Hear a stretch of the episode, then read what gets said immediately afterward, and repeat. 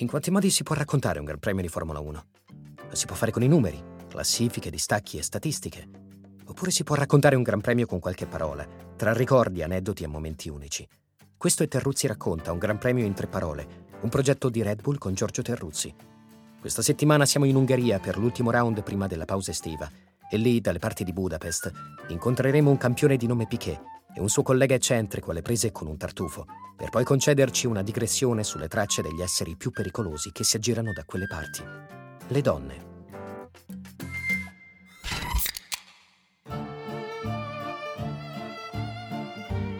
Budapest è una città meravigliosa, il Gran Premio di Ungheria è una pizza, per chi guida soprattutto, per chi guarda un po' meno, visto che spesso salta fuori qualche sorpresa. Dunque, pronto con le tre parole, che sono Piquet, tartufo e donne. Intesa quest'ultima senza alcun riferimento a Piquet che pure sul tema è sempre stato ferratissimo. Piquet, dunque. Non sono mai stato un fan di Nelson, sono cose che succedono nella vita. C'è qualcuno che suscita simpatia, altri meno. Sono sempre questioni personali. Mi è sempre sembrato troppo furbo per i miei gusti, non proprio un pezzo di pane, diciamo così. In aggiunta, in quanto segnano, ero schierato sull'altra riva del tifo. Ma qui, trovandoci all'Ungaroring, non posso dimenticare quel sorpasso strepitoso messo su da Nelson ai danni di Ayrton anno 1986. Fondo del rettilineo, curva a destra, simile a un tornante largo, Piquet aveva una Williams velocissima, Senna una Lotus non proprio vincente.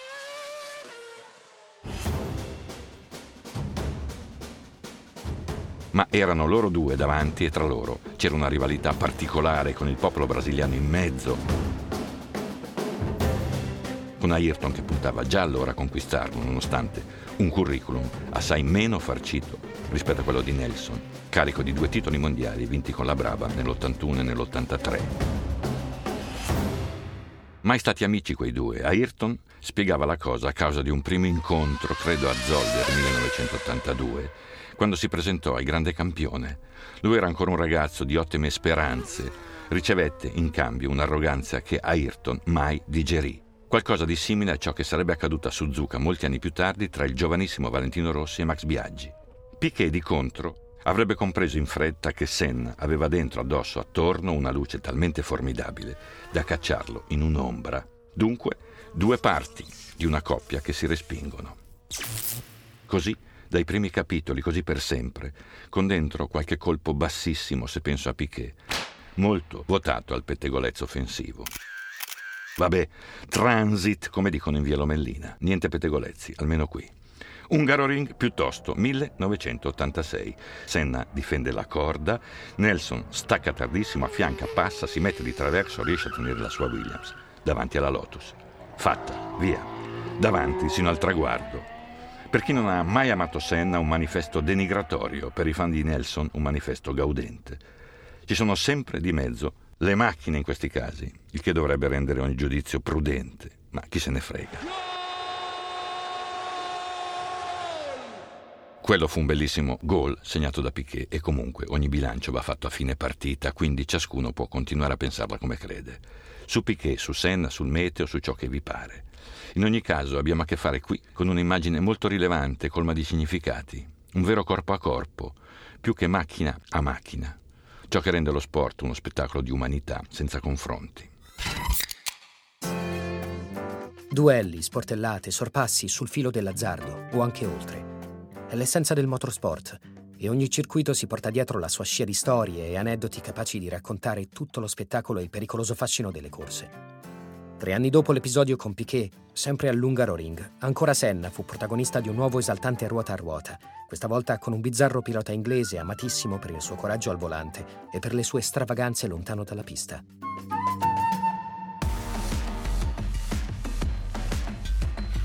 La scelta della seconda parola, tartufo, ha a che fare con la scelta della prima perché mi porta a Nigel Mansell. Intanto c'è il posto, che è lo stesso, nel senso della pista, Ungaroring appunto. E poi c'è un'altra coppia nobile, questa volta formata da Senna e Mansell, appunto, anno 1989.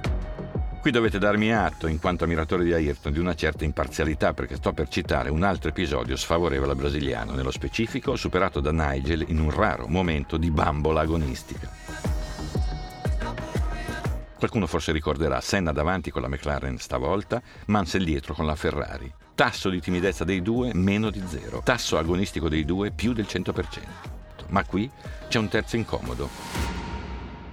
Trattasi di Stefan Johansson, svedese, approdato al piccolo team Onyx dopo due stagioni alla Ferrari, dopo una stagione alla McLaren, dopo un anno alla Ligier. Bisognerà che prima o poi vi racconti di Johansson, la cui storia è curiosa e a me cara, riguarda una persona con la quale strinsi un rapporto di confidenza che resiste ancora oggi. Ma qui, Ungaro Ring 1989, Stefan è solo lento su una macchina che sta per essere doppiata. Allora non era come oggi, non esisteva questo diluvio di bandiere blu, non era detto affatto che un doppiato dovesse quasi scomparire dalla pista, altrimenti guai a lui, bacchettato, punito, recluso, esposto alla pubblica agonia. Infatti Johansson tiene la linea all'uscita della curva 8, lenta a destra. Ayrton se lo trova davanti all'improvviso, forse teneva d'occhio Nigel nel retrovisore. Deve frenare a rischio tamponamento e come capita a chi segue in questi casi, Mansell ne approfitta, scarta sulla destra e passa a Ayrton nella breve retta che porta alla curva 9. Fine della questione.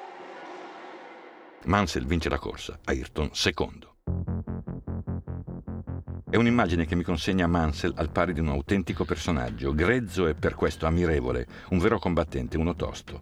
Anche lui, al pari di Senna, ebbe rapporti non proprio rilassati con Piquet insieme alla Williams per una avventura strepitosa.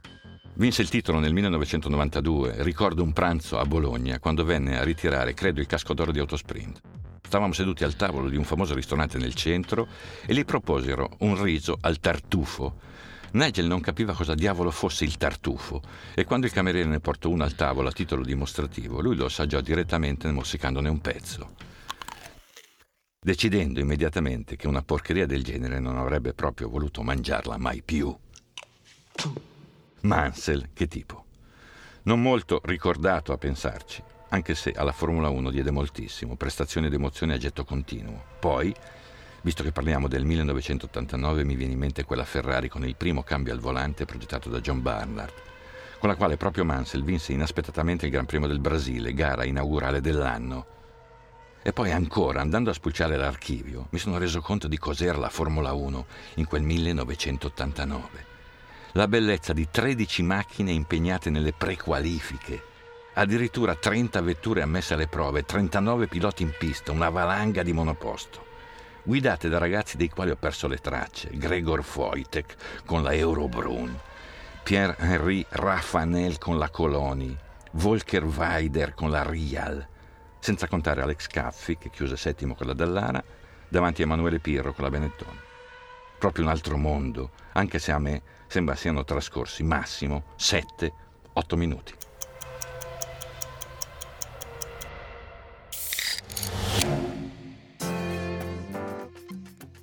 Anni gloriosi quelli. Da allora molto è cambiato, non solo in pista, ma anche in quel mondo tutto glamour, lustrini e paillette, che attorno alla pista si muove. Un mondo che qui in Ungheria si presenta particolarmente attraente, quindi infido, perché le curve pericolose, quando si parla di Formula 1, quando ci si ritrova a Budapest, non sono solo quelle che si incontrano alla fine di un rettilineo. Per la terza parola, donne, andiamo all'apparenza fuori tema. Mica vero, perché Budapest, persino per un anziano come me, è un disastro ferroviario.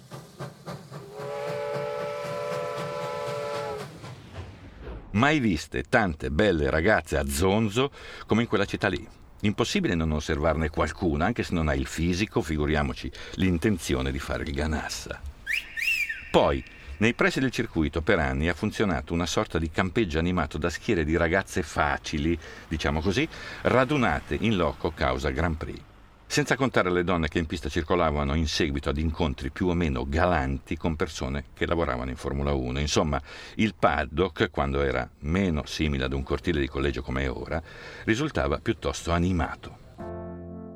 Ma c'è una cosa che va chiarita subito, soprattutto per chi pensa alla Formula 1 come un luogo di broccolaggio a go-go. Molto, Molto spesso queste signorine non sono attratte dal motorismo in quanto sport, ma da altro.